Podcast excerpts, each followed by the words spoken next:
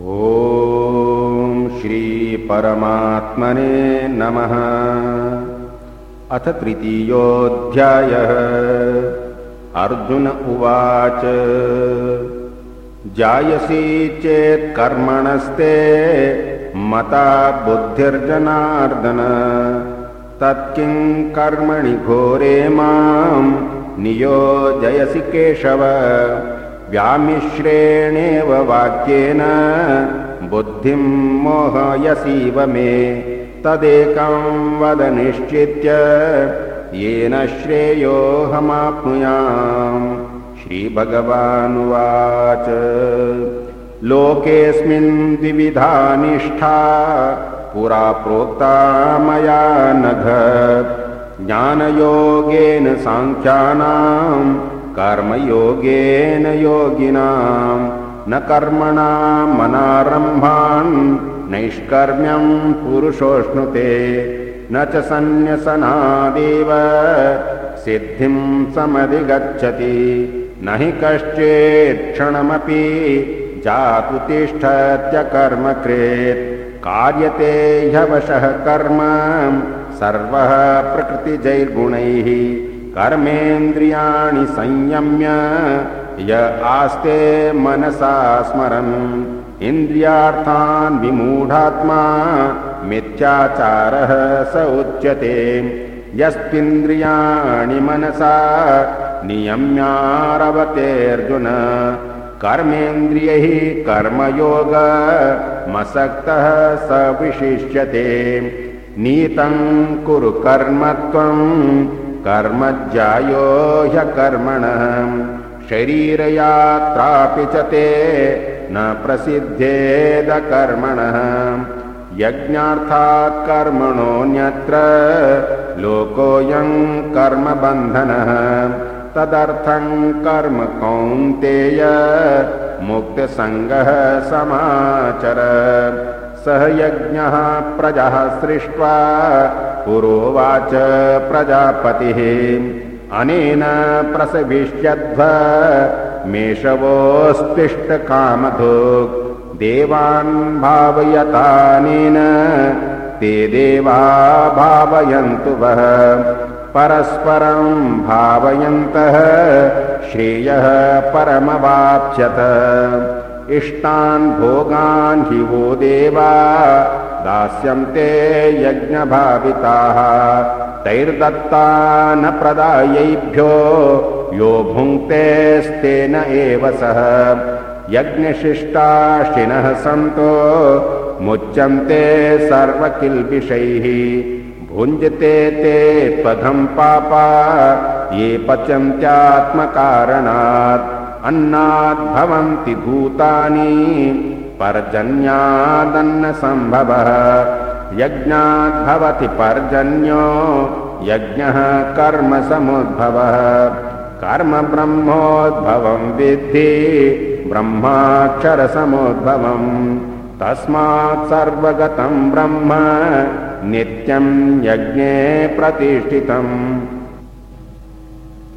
एवम् प्रवर्तितम् चक्रम् नानुवर्तयतीह यः अघायुरिन्द्रिया रामो मोघम् पार्थ स जीवति यस्त्वात्मरतिरेव स्यादात्मतृप्तश्च मानवः। आत्मन्येव च सन्तुष्ट्य तस्य कार्यम् न विद्यते। नैव तस्य कृतेनार्थो न कृतेनेह कश्चन न चास्य सर्वभूतेषु कश्चिदर्थव्यपाश्रयः। तस्मादसक्तः सततम् कार्यम् कर्म समाचर। असक्तो ह्याचरन् कर्म परमाप्नोति पुरुषः। कर्मणैव हि संसिद्धि मा स्थिता जनकादयः। लोकसङ्ग्रहमेवापि सम्पश्यन् कर्तुमर्हसि। यद्यदाचरति श्रेष्ठस्तत्तदेवेतरो जनः स यत्प्रमाणम् कुरुते लोकस्तदनुवर्तते न मे पार्थास्ति कर्तव्यम् त्रिषु लोकेषु किञ्चन। नानवाप्तमवाप्तव्यम् वर्त एव च कर्मणि यदि ह्ययम् न वर्तेयम् जातु कर्मण्यतन्द्रितः।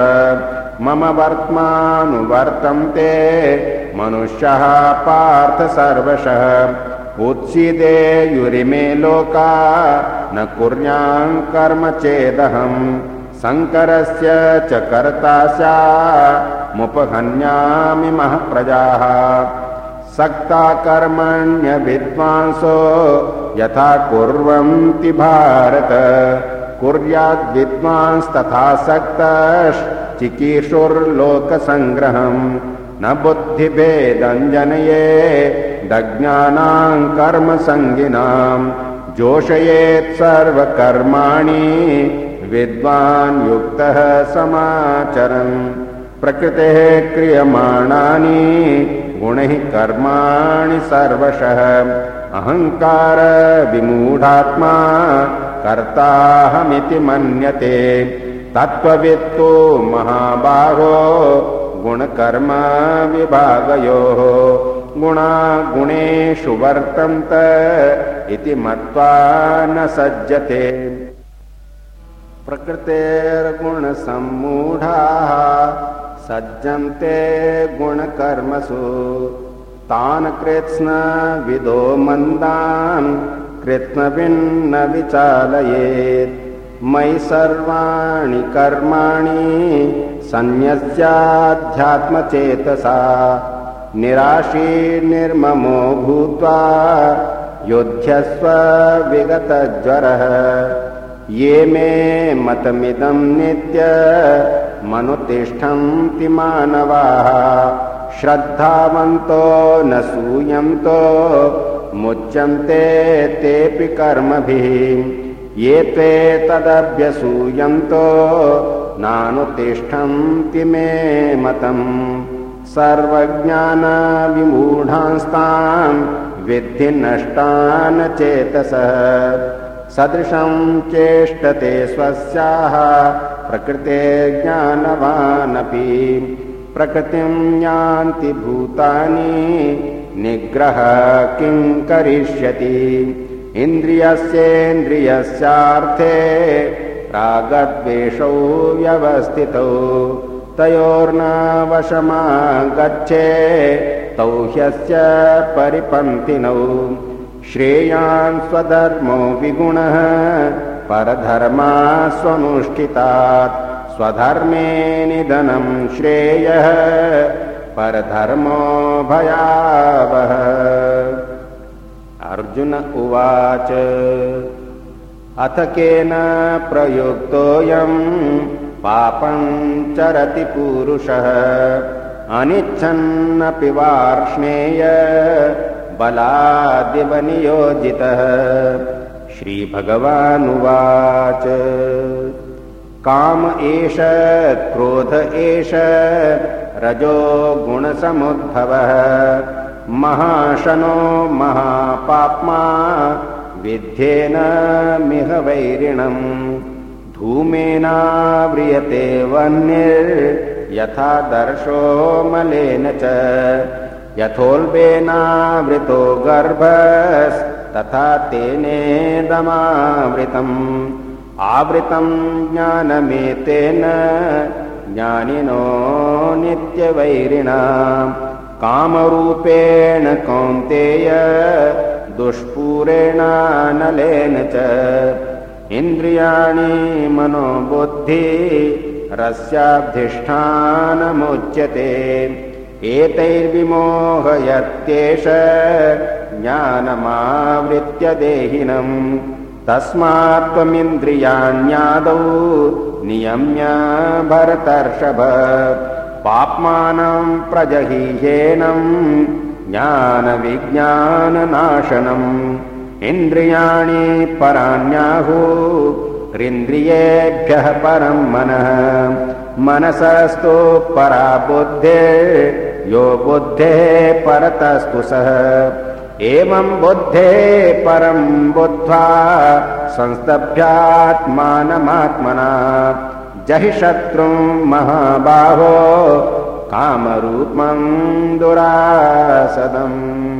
ॐ तत्सदिति श्रीमद्भगवद्गीतासूपनिषत्सु ब्रह्मविद्यायाम् योगशास्त्रे श्रीकृष्णार्जुनसंवादे कर्मयोगो नाम तृतीयोऽध्यायः